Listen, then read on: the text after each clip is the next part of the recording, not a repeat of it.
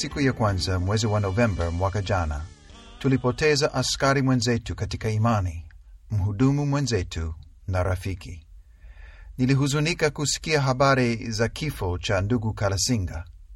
Haikutarajiwa, habari zilikuja ghafla. Ndugu Kalasinga alikuwa mtumishi mwaminifu aliyetoa maisha yake kumtumikia Mwokozi, akiwaleta watu kwa Yesu, akifundisha neno la Mungu na kuanzisha makanisa ya mahali. Mungu alimtumia kama mfano kwa wengi na tuliomboleza kifo chake.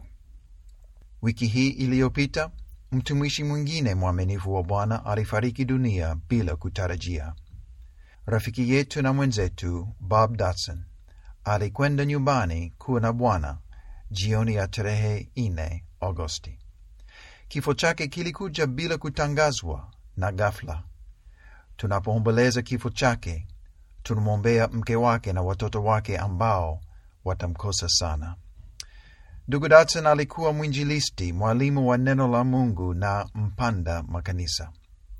Mungu alimtumia kwa njia nyingi katika utumishi wake nchini Tanzania kwa miaka mingi. Kifo kinapokuja kinatumika kama ukumbusho kwetu sisi ambao tunamjua Mwokozi na kumtumikia yeye kama viongozi katika huduma. Leo kwenye podcast hii nataka kutaja mambo matatu ambayo tunakumbushwa kutoka katika maandiko. Jambo la kwanza, maisha ni mafupi na hatuna uhakika wa kesho. Yakobo inasema katika mlango wa nne mstari wa kumi na tatu haya basi, nyinyi msemao leo au kesho tutaingia katika mji fulani au kukaa humo mwaka mzima na kufanya biashara na kupata faida, walakini hamjui yatakayokuwako kesho. Uzima wenu ni nini?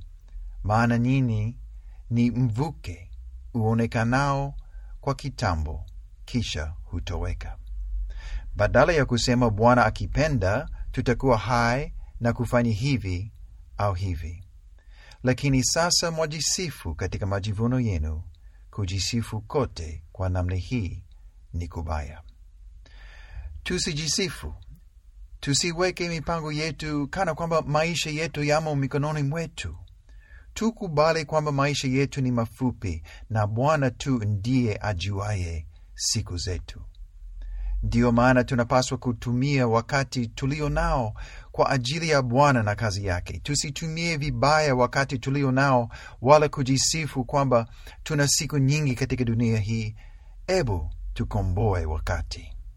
Daudi aliomba hivi katika Zaburi tisini na mstari wa kumi na mbili Bwana, utujulishe kuzihesabu siku zetu, tujipatie moyo wa hekima. Wakati wa msiba, wakati wa huzuni kwa sababu ya mauti ya ndugu wapendwa, tukumbuke haya: maisha ni mafupi na hatuna uhakika wa kesho. Pia tukumbuke Biblia inasema nini kuhusu mauti ya mtoto wa Mungu. Kifo hakina ushindi. Paulo alitukumbusha haya katika waraka wake wa Wakorintho katika mlango wa 15. Alisema mauti imemezwa kwa kushinda. Aliuliza, kuwapi ewe mauti kushinda kwako? Uwapi ewe mauti uchungu wako? Uchungu wa mauti ni dhambi, na nguvu za dhambi ni torati. Lakini Mungu na ashukuriwe atupaye kushinda kwa Bwana wetu Yesu Kristo. Wasiomjua Yesu kama Bwana na Mwokozi hufa katika dhambi zao bila msamaha, lakini sisi ambao tumeweka imani yetu katika kazi ya Kristo msalabani, tuna hakika kwamba dhambi zetu zimefutika na mauti ya pili haina ushindi juu yetu. Tunapoaga dunia hii, tunapiga hatua tu kuacha dunia iliyojaa dhambi, tabu na maumivu na kuingia katika maisha ya milele pamoja na Bwana nyumbani kwake. Bwana apewe sifa.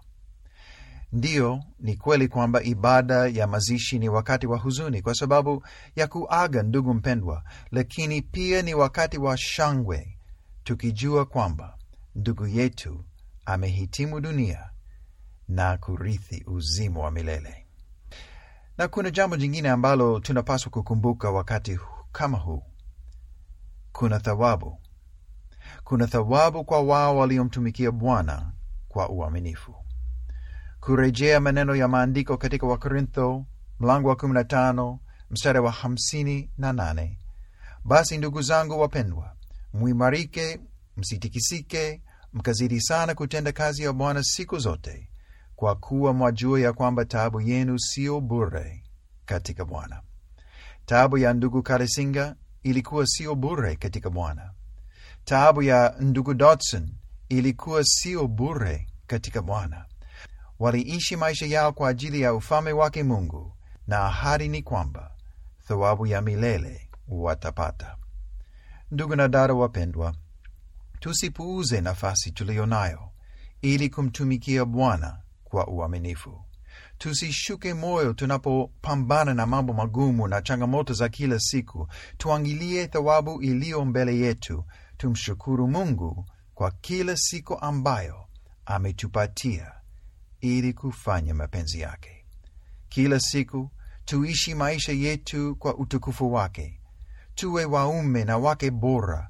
Tuwe wazazi wema. Tuonyeshe upendo kwa watu wote. Tuvumiliane kwa upendo na kuombeana sisi kwa sisi. Na tusichoke. Tusichoke katika kutenda mema maana biblia inasema tutavuna kwa wakati wake tusipo zimia roho